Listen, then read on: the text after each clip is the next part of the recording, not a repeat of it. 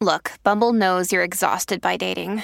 All the must not take yourself too seriously and 6 1 since that matters. And what do I even say other than hey?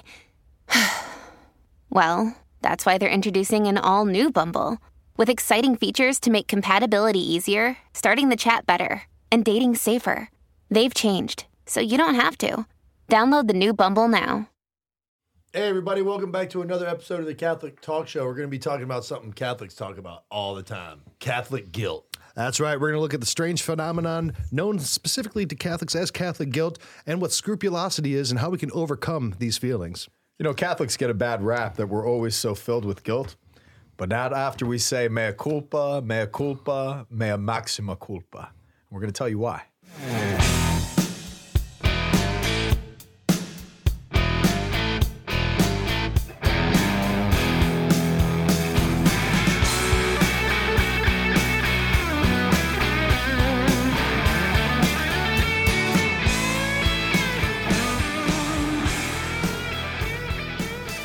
Back with you guys. Always, guys. Yeah, and like, definitely a, a great topic. you yeah, know? man, because all of us have experienced it, you know, the uh-huh. guilt and shame that comes with sin, uh-huh. and what Christ does, meeting the human heart that is suffering these realities, and why we turn from a sense of, you know, my fault, my fault, my most grievous fault, you know, to a point of what Christ accomplishes in the soul when we truly repent and reconcile with the Father's love. Yeah. So, what is Catholic guilt? I mean, y y this saying's been around for years, right? Always. You know, I think particularly, you know, and all of us have Irish, you know, Mm-hmm. ancestry, particularly with the Irish thing, you know, but Catholic guilt, I think, is a very unique phenomenon where we always feel maybe unworthy. Maybe we always feel like we're participating directly, hammering the nails into Jesus, and we're making Mary cry, and that the reason that the world's falling apart is because our own sins, right? We're a failure. Yeah, Catholics have a very acute sense of sin. And I think that's because the church does a good job of catechizing on sin. But it's also a hard thing to balance, you know, um, without it turning into scrupulosity. Look, guilt is a good thing, shame is a good thing. God put those emotions into us for a reason. But managing them and using them for to get us closer to God instead of to have us hide from God like Adam in the garden, that's the problem with overcoming Catholic guilt or scrupulosity. And and the sense too is like it's such a misnomer. Like Catholic guilt can be just so misused and and misnamed because it's like the the church doesn't impose guilt on these mm-hmm.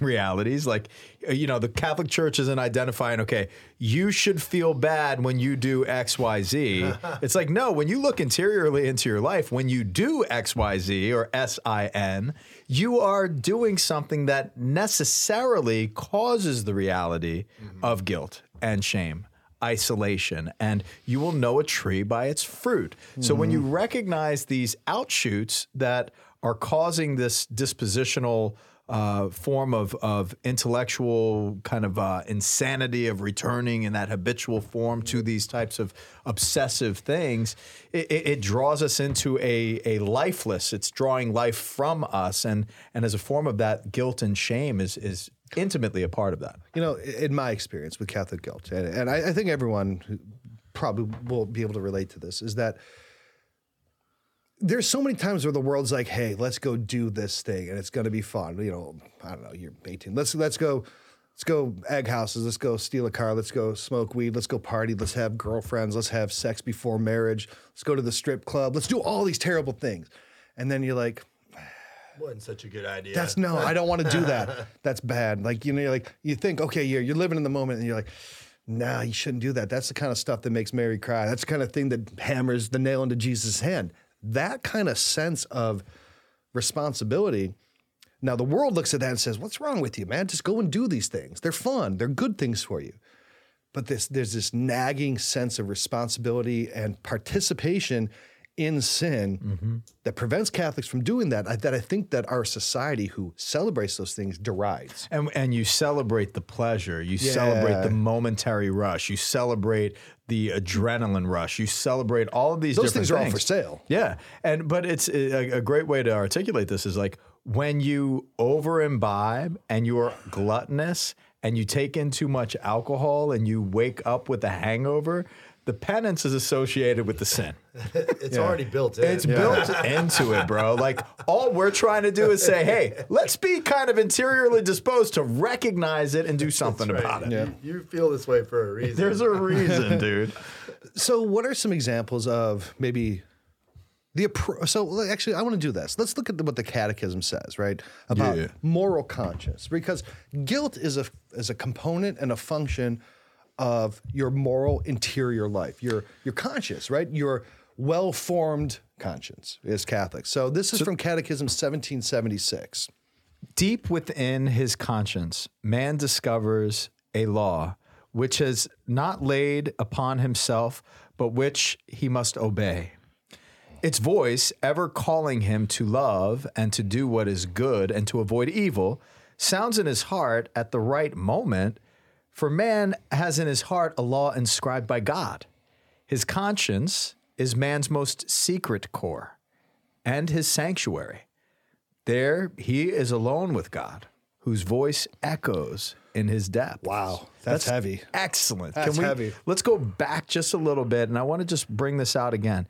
His conscience, conscientia, the sense of uh, with, knowledge. Mm-hmm. So uh, mankind has this intellectual ability to come to know, and in the form of this conscience is man's most secret core. So the fact that we are aware and we come to know these realities in the secret interior space mm. of our core, in the sense of core meaning heart, at the depth of our consciousness is a very sanctuary that is proper to God and God alone. There he is alone with God, all one. I like when people break mm. open alone, all one with God, whose voice echoes in his depths. And what is God's voice saying? Well, we have to exercise silence.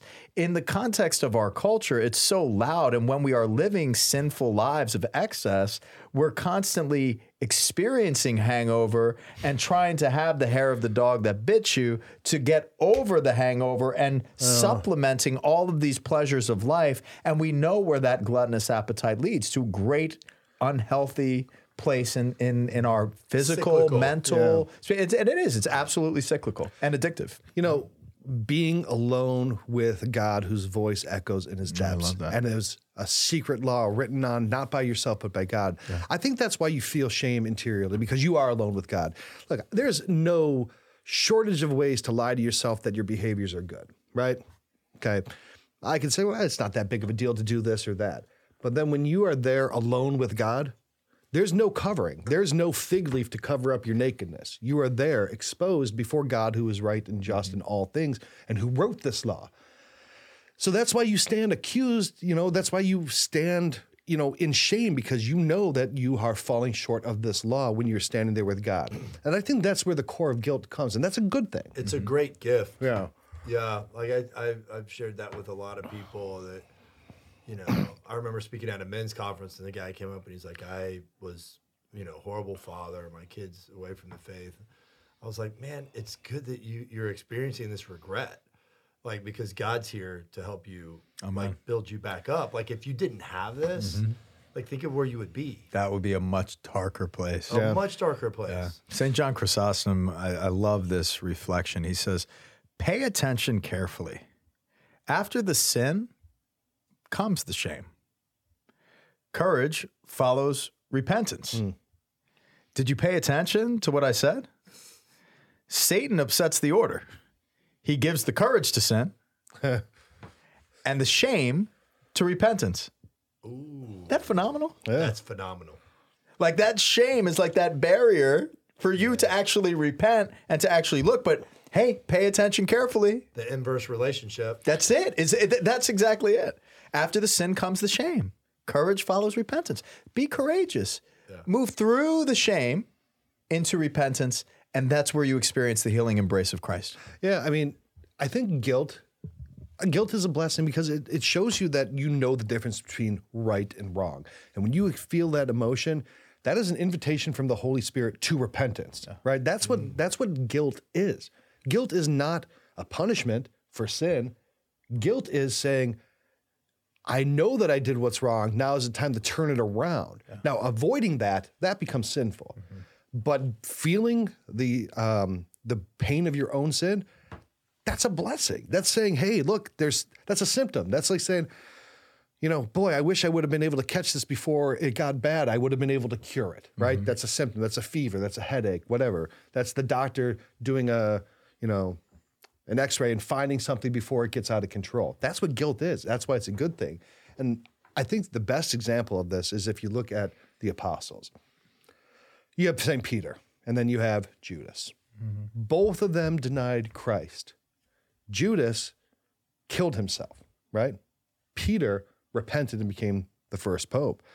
Um, I mean, even Peter even says, "Depart from me, man. I'm uh, depart me, depart from me, Lord. I am a sinful man." Mm-hmm. Right? That's the kind of shame. He was alone with his mm-hmm. Creator. That same thing, and he mm-hmm. recognized his his shamefulness, right? His his urge to cover up his sinfulness. But he was doing it in deference to Jesus. Now, Judas, he realizes what he did and he feels bad, tries to give the money back. They don't want the money back. They keep your money. So he goes and hangs himself. That's the wrong side of guilt.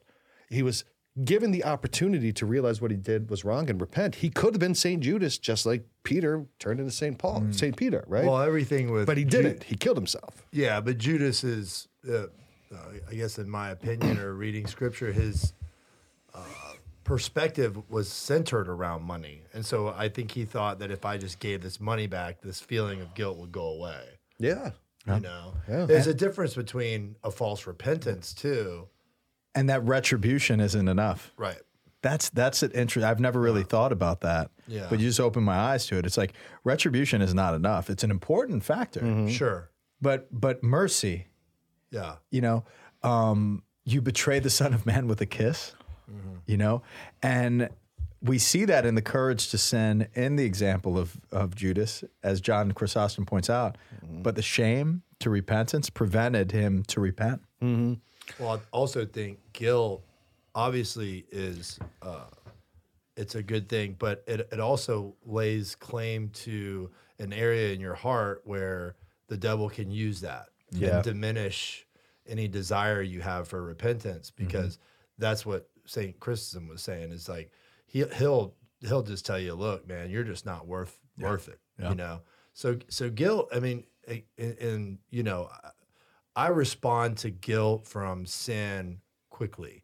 You know, I, I do my best to go to confession, and it might take two or three days or whatever with my schedule, but I respond quickly because when I receive God's mercy, I I experience uh, more um, faculties of my virtues and more joy and to see things clearer. Mm-hmm. You know, so I've got a history with that. But but getting me into the church, man, I was like, there's no way God wants any part of me. Yeah. Yeah. I had no idea what was waiting for me with mercy. And I think that that awareness and and that attitude of paying attention carefully to your own spiritual health and and what you are doing behaviorally to to recognize and do something about it is really important. Like there's times where I'm I'm so attentive to you know my disposition and what I'm doing that's that's wrong and that that is sinful. And it's like I'm calling up Father Tetlow. I'm like, hey buddy, could, you know, I, I need to go to confession. He's like, Rich, you just went to confession like three days ago. I'm like, I, I understand, Father, but like, I, I gotta, like, I gotta go, man. Like, and and he's just always so patient with me and so good. Like, he he makes it work out. But like, yeah, it's it's so important, and to realize what the sacrament of reconciliation is for. Yeah. You know, and, and how Christ has established and instituted this so that we can build up the courage to be able to repent. So, where can Catholic guilt, not properly oriented, lead to? It could lead to scrupulosity. And I know a lot of people suffer from scrupulosity within the church, mm-hmm. where basically they're like, look, everything I'm doing is, is bringing down the judgment of God, and I'm causing, you know, people are getting sick in my family because I'm sinning, and uh, you know everything I do, I'm just even I I have one fleeting thought and I'm going to hell, right? Well, it's like, and also with scrupulosity is like the the movement of contrition uh, moves from the heart, and then it and then it moves to the mind, and then it stays there, and and so people are thinking through things and not you know not praying and moving from the heart. Yeah. So, what is scrupulosity? Scrupulosity is kind of like an a uh, an overemphasis and a almost obsessive um, attachment to fear of sinning. A lot of people experience that. Uh, do you do you ever get people with that? I mean, Oh yeah, I mean all the time, especially um, in young people, really? like young adults who are who are striving after personal holiness, and you know they've they've had this movement where you know they're super active, um, or you know they have very strict parents. Um, and you know they've developed, uh, you know, a extreme form of scrupulosity, and I feel uh, you know, in, in the forms of empathy and, and compassion for people who do suffer scrupulosity, it's so painful. So for anybody out there that that does suffer with scrupulosity and and and struggles with that on a daily basis, you know, my prayers for you. And and I just want to offer you somebody that I've looked to who suffered scrupulosity and has been a wonderful help to those who have or are continuing to struggle with scrupulosity. That's that's Saint Ignatius of Loyola. Saint Ignatius of Loyola himself suffered scrupulosity in Manresa, and, and when he was going through his exercises, What was that word?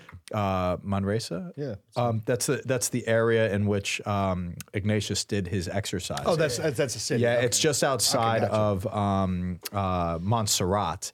Uh, so in Spain, just outside of Barcelona, the beautiful, beautiful city of Barcelona. Barcelona. And I, a big shout out to our people in Spain. Big shout out to Barcelona. A lot of love uh, to our origins from the Diocese of St. Augustine to you. It's all love. The continuation of the Camino is right here Yeah. in La Florida.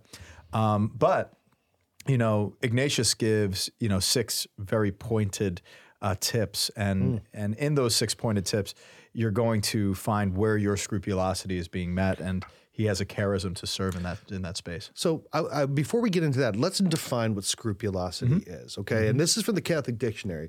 So, we've been using this word scrupulosity.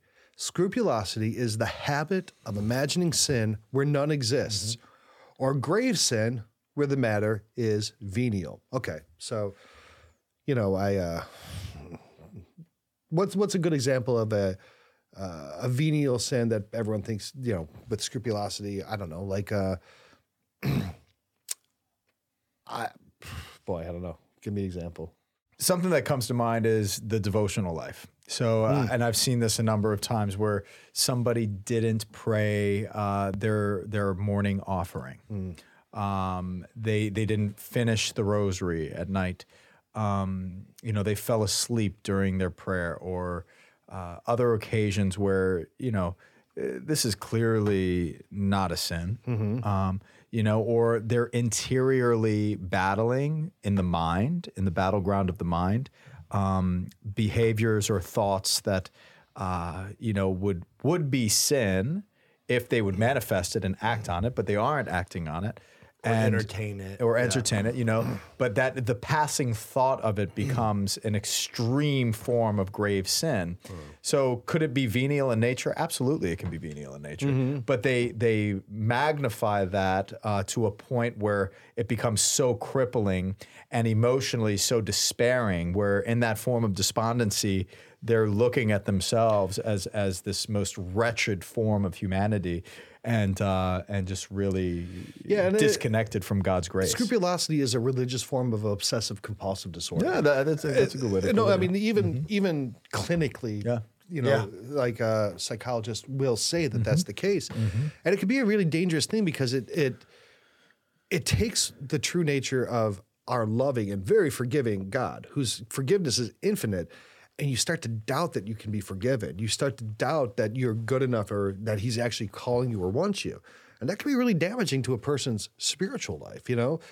And there's been a lot of saints who struggled with, with scrupulosity. And I can only imagine being a saint, you know, the kind of conversions that some of them had, where it's all so new and they're diving into it so voraciously that scrupulosity, I think, would- is a natural outcome from that. Um, uh, St. Maximilian Kolbe, uh, he was a his scrupulosity was so bad that the superior in his religious order had a priest follow him around and uh, throughout this whole day and go everywhere he went and anytime st maximilian had a thought where he was like condemning himself his superior said you have to tell this to the priest following you around and then the priest would kind of guide him. So like he had to have basically training wheels to prevent him from having these scrupulous thoughts. That's to it. illuminate its occurrence. Yeah. And uh, Saint Alphonsus, uh, Saint Alphonsus de Liguori, doctor of the church, you know, a saint that we could all strive to be. Uh, he went. He was so scrupulous at times that he basically wore out his welcome from every confessor in Naples. They're like, dude, you gotta stop coming here. You're coming here every day, and he's going around to all these different confessors. Like he's like, all right, I'm gonna go to Father, you know, Piccolini this day, and then I'm gonna go to Father, you know, Biagio the next day, and then I'm gonna go to Father, you know, Della Croce this day, right? So do you see a pattern like with personality traits? Like we mentioned OCD, obviously. Um, do you see a pattern in uh, their upbringing and and psych- psychological? Uh, yeah, I think there's a, a bigger element of that uh, in relationship to scrupulosity, but also can come as a form of zeal for people too.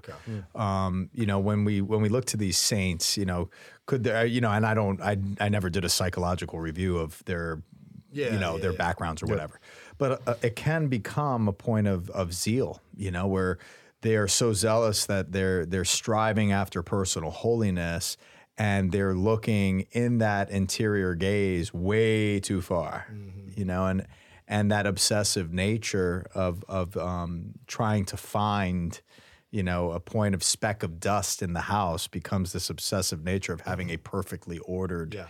you know house. And and and you can see that too like with, with people that I've I've visited and it's like you walk into their home and it's like a model home and then you make a comment like wow you just what a beautiful house and and you know this really uh, your design everything and it's like oh no you know it's kind of a little messy today and it's like Sorry, it's a wreck. yeah, it's right. You know, so it's like no. it's there could be there can be you know some scrupulosity there. So, um, it's like a striving for perfection and and, and pride. You get caught up in all these different Yeah. uh, sins. Do you know who does not have scrupulosity? Who dat? DellaCrosse. That's yeah. Yeah, Yeah, like, There's I no mean, like, I duplicity think it's, or scrupulosity. no, I think it's one of the, the you know most inspiring part of his Mm-hmm. spirituality. I mean, and he healed. he does heal everything. heals. He has the healing, You heal. but you're kind of openness to forgiveness. You know, I think a lot of people who suffer from scrupulosity don't have that same kind of, hey, I'm gonna, you know, recognize my faults and accept um, accept forgiveness, but then other people will just like who are so accepting of forgiveness will go out and sin heartily. I don't think you do that either. Like you're you're not like, yeah, I sin big and get forgiveness big. You're just, you know, cool with that. That's a kind of a unique thing of your spirituality. You know, talk about, you know, accepting forgiveness because a lot of people can't do that. Yeah, well, it's like I said, it was like the heart. The the big thing was overcoming my initial uh, ideas and concepts. I was away from the church for a long time, and then I'm like, oh, there's no way I could be going to church, and it's just a concept of God that you put in your head because you're just so sinful from being away from the church for so long that it's just a very simple thing to be distracted by. Um, an, another thing about forgiveness, which I think really helped me a lot, was I was uh, mentored into finding out where my wounds were with my parents, and then um, then he said, now you need to pray uh, for thirty days for your mom and your dad. Pray pray for their prosperity, peace, happiness. And I'm like, I don't want to do all that. and he says it's going to help you to forgive them. And I was like, I just forgave them. I told you I'm forgiving them. And he's like, Well, if you I just told for- you. if you pray for their peace, prosperity, and happiness, like you literally pray, pray for their well being. Like if you can't do that, then you haven't forgave them. So Was like, why 30 days? So after, you know, 30 days, I saw my parents as God saw them, the wounds of my mother and having lost her father and then lost her second father, or stepdad, and then my father and his family and growing up. And so I realized that like they didn't harm me on purpose. They harmed me because they were doing the best they could and they were wounded themselves. And so then I really sort of understood that forgiveness was not just something that God gave me, it's something that I could give others. And in the in the um our Father it says, forgive us our sins as we forgive others. And so I realized that if I can just forgive other people, that God would forgive me, right? And so I am confident in that because I I remember praying for my parents and the release that I had of any anger for them, um, and the joy of seeing them as being wounded and needing my prayers and me praying for them. And so it, it was uh, something that I, I took to heart very early on. And then uh, the rest of it is sort of history. Is I, I am easily I'm, I forgive people pretty easily. I think. I mean, I don't really hold grudges or, you know, I, I'll I'll snap at my kids every now and then, but not. You know, I'm pretty easygoing. So I think I don't know. Yeah, no, that's I mean, it's I, don't really think Jesus is easygoing on me. I think he wants me to be holy. He wants to use me in the lives of others in my life. But at the same time, I look at it like I'm in a battle. This isn't my bat. My battle is not trusting in in God's mercy. That's the battle. Trust in it, right? It's like the the the image of um, the divine mercy. you have to trust in His mercy. So when I sin, I trust in His mercy. I trust that it's there for me. Just like every time I go to mass, I trust that He's going to show up on the altar and I'm going to receive Him, and He's going to make an impact on my life. You know. Yeah, I think the word trust there really stood out for me. That trust is an antidote to scrupulosity. Because if you think you're always sinning and you're always going to end up doing something that takes you to hell, you don't trust in God's mm-hmm. mercy. And if you can just kind of abandon yourself to that mercy, that trust, I think that's a that's a real antidote to it. Yeah, and look at how you treat children too. If you're a parent, like, you know, that's how God looks at you. Like we're we're not we're not that you know bright. Like I mean, we're we're like sheep, right? Without a shepherd. Mm-hmm. So I look at my kids, and they you know they've broken a lot of things. I don't have any nice things. I want them, but I mm-hmm. can't have them. and every time I buy a nice thing, they break it. I'd be like, golly, dude, like what? But I, I still love going upstairs with you one time, and we're walking up, and, and Yeah. you're like, "See, I, I can't have anything nice around here. There's like a whole huge hole in the wall, and like there's all this stuff." yeah. But but the thing is, is like, did they intentionally break it to make me angry? Did they, like all these things, and it's like, when I sinned, did, did I just flip God off and be mm, like, yeah. no, I'm not gonna. But this is this is the you. point. This is another point. So like the aspect of trust is big, but also the sense of you know I've judged this wrongly. Yeah. It's misappropriated judgment, and it's Yeah. and it's a big issue of judgment. How do you mean? So in the sense of like I I am misjudging myself, I am misjudging these actions. I am actually playing the judge. Yes. And now as a result of ah. that, this is this is my scrupulous disposition. Yeah. So in that in that same sense, like you're looking at this. It's actually a sin of pride, It- right? big time. It's a sin of pride Yeah. where you think that you can earn God's love and you're not earning it enough. And he's already he, he's already given you his love. He's Mm-hmm. Yeah. given you his life. So you don't earn anything. and and, and It's not earned. It ain't earned. It ain't earned, It ain't people. earned. You Ain't can't earned. make it earned. you know, but but it's it is like misappropriated judgment and realizing what the scriptures call us. It's like God is the one, as the scriptures. God is the one who executes justice. He is the one who executes judgment.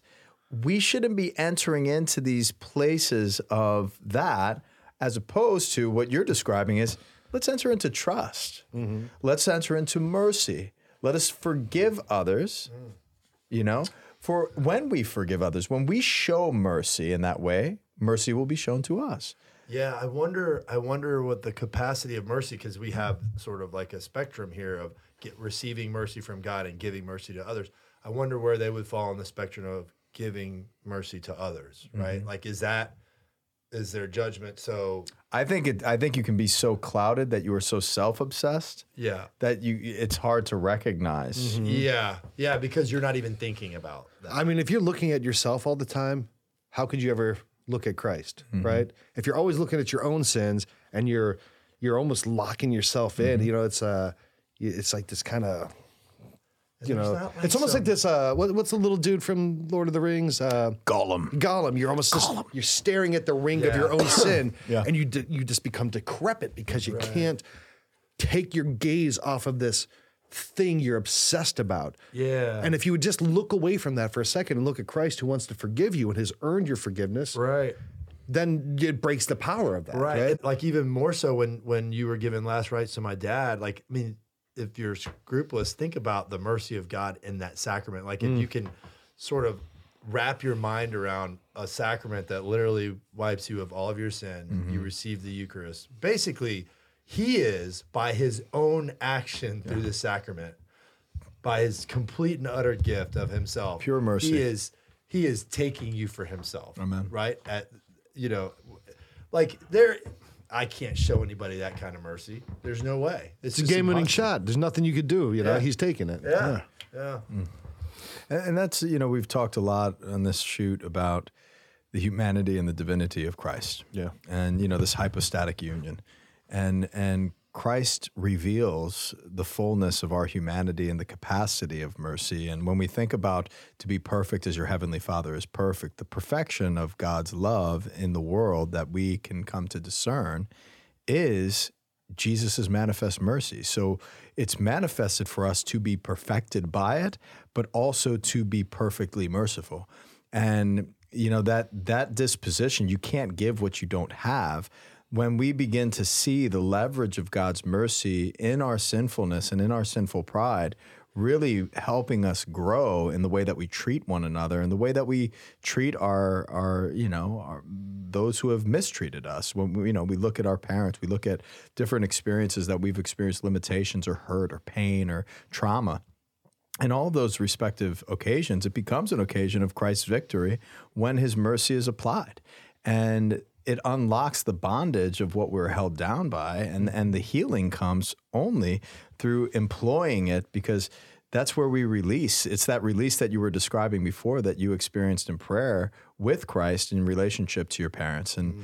all of us have, have had that experience walking with Christ where we've experienced that freedom. I know that I have too. And that's where we enter more deeply into the love of the Father. We enter more deeply into the familial love of the Holy Family, and we become an intimate part of the house of Nazareth. And Yeah. you know, Saint Joseph takes on an earthly characteristic of fatherhood in our lives, and and the mm-hmm. Blessed Mother takes on a very nurturing maternal role in our spiritual life, and and Jesus takes on this salvific role because he's the one who died so that we may enter into that familial gaze of the Father. So it's like these gifts are realized. So, you know, it, it, it's faith of the things that are and hope for the things that are invisible, but they are made visible in us so that it is being perfected and shown. Yeah. Do you ever experience, uh, I guess, people displaying scrupulosity in the confessional? I got to imagine that happens a lot where you, you're having the same person in and they're confessing stuff. You're like, dude, you got to take a little easier on yourself. Is that something that you find is, is a frequent thing? Yeah, I mean, occasionally. I mean, I, I, I, I think earlier in my priesthood, I saw it a little bit more than than recently. But there are occasions where where people slip into those scrupulous practices. Um, but thank God, you know, like through people like Saint Ignatius, um, and really the litany of humility is huge in in that uh, process of of healing and and leveraging out of that place and turning the gaze inward, you know, which is important. We need to be aware interiorly, but turning it toward Christ, you know, in that form of adoration, uh, can uh, really effectively work in the person's soul. Yeah, and, and another way that I think that you can look at scrupulosity as a form of OCD is a lot of the things that uh, can really kind of affect somebody, a Catholic who has scrupulosity issues, is, is things like superstitions, right? Like, well, I, you know, I walked past the statue of Mary and I didn't kneel. I, I Didn't touch her foot. I didn't touch your foot in this way. So, I mean, obviously, I'm a sinner and not worthy of any mercy. Like, oh, my, uh, you know, my brown scapular, I, I got it dirty or whatever. Or, oh, I dropped my rosary on the ground. That means I can't, that means I'm a bad, you know, child to marry. Uh, my crucifix broke. So that, oh, gosh, what does that mean? That means I'm going to hell, right?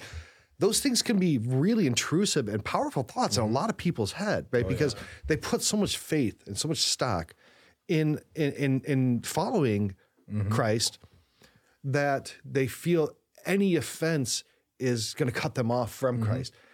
And they're focusing more again on the sin than on Christ. But those kinds of things are, are a real, I guess, danger to a scrupulous person. Oh yeah, you know? big time, big time. And and the danger is, uh, you know, you can really get put into a situation where you suffer this for years. I mean, and, and I have seen that where people suffer from scrupulosity for years. And They suffer. oh, big oh, time. it's a yeah, it's got to be an awful. Yeah, you got to be thinking about that a lot. You know, if you're really scrupulous.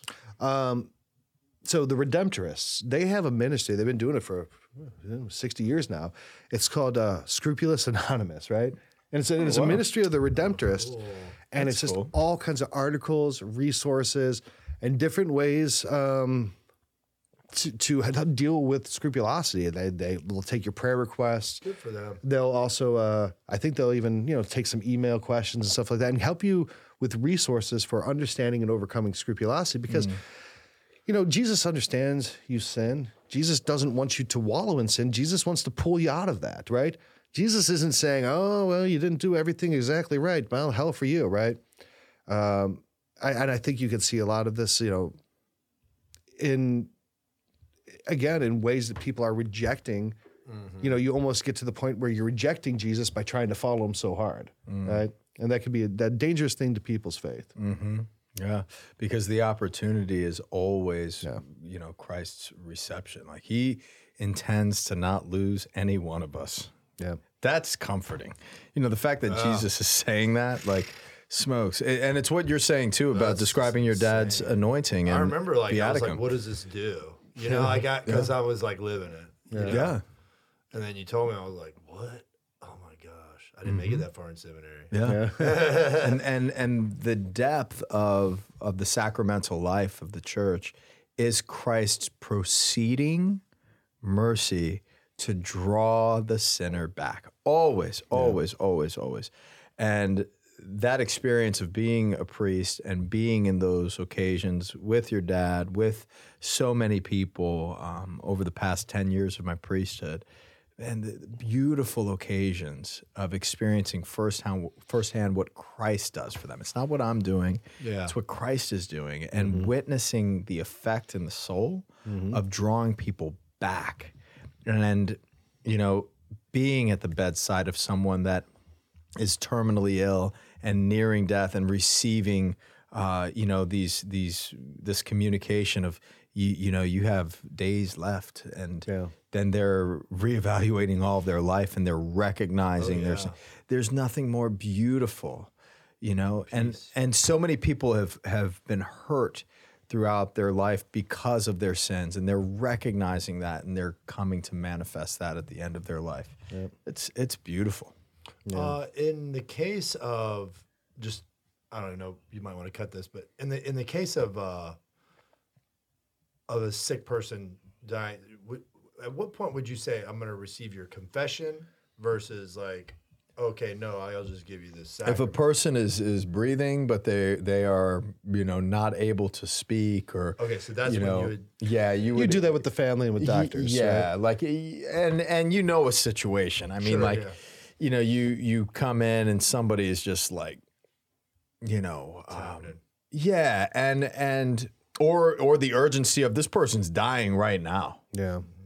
you know they're they're receiving you know CPR whatever it is it's like I'm going to go straight into the anointing rite with without any form of uh you know context or words or scripture readings or whatever it's like no like through this holy anointing may the Lord in his love and mercy help you with the grace of the Holy Spirit you know and and offer the sacrament because that's what's called for at that moment. Yeah. So you have to you have to assess what is the pastoral scope of this person's need, Yeah. Mm-hmm. and what do they have the ability to do in relationship to the you know they might they may str- suffer from dementia, they may suffer from you know might not be recollective able to ability, they talk, might not be able to talk, they may I- I have was memory thinking, issues. Like maybe a person who is on their deathbed, but it's really not into maybe confessing their sins. They've been away from the church for a long time, but yet they're Catholic, and so they're not. They're able to talk, but they don't give a confession. what I what they- I find, Deli, is like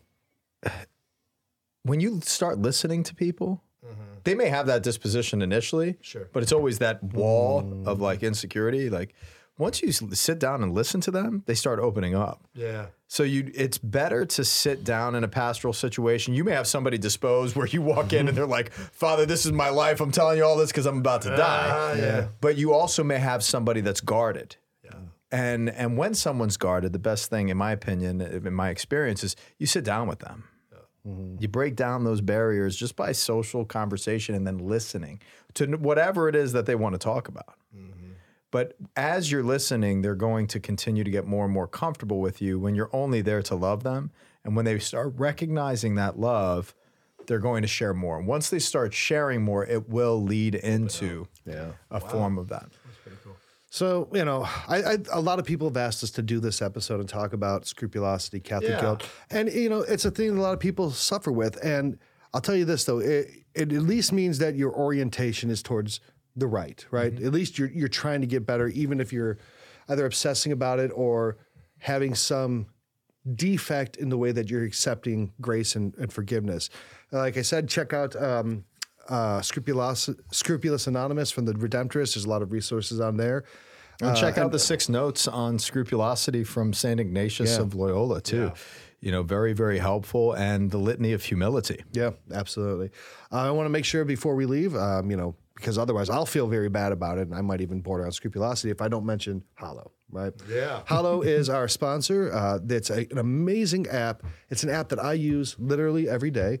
It's the number one Catholic prayer app in the world. Over a billion prayers have been prayed through this app. And let's face it, I mean, when we need to develop the interior life in a proper way, not obsessing over one's, you know, uh, yeah, like that that scrupulosity, but to really develop the interior gaze uh, in Christ, like having a resource like Hallow that has the breadth and the library of the church and its 2,000 plus years of, of deposit of faith, they have, and it continues to expand like every single day, every single week and month. You know, they continue to provide new offerings that are going to help you grow in the spiritual life. Yeah, I mean they've got guided prayers by people like Mark Wahlberg and, and Jim Caviezel, Father Mike Schmitz, uh, Bishop Andrea Barron. Bocelli is Yeah. now uh, That's so cool. a part of it. They got so many cool features, you know, sleep aids and prayer apps and meditation.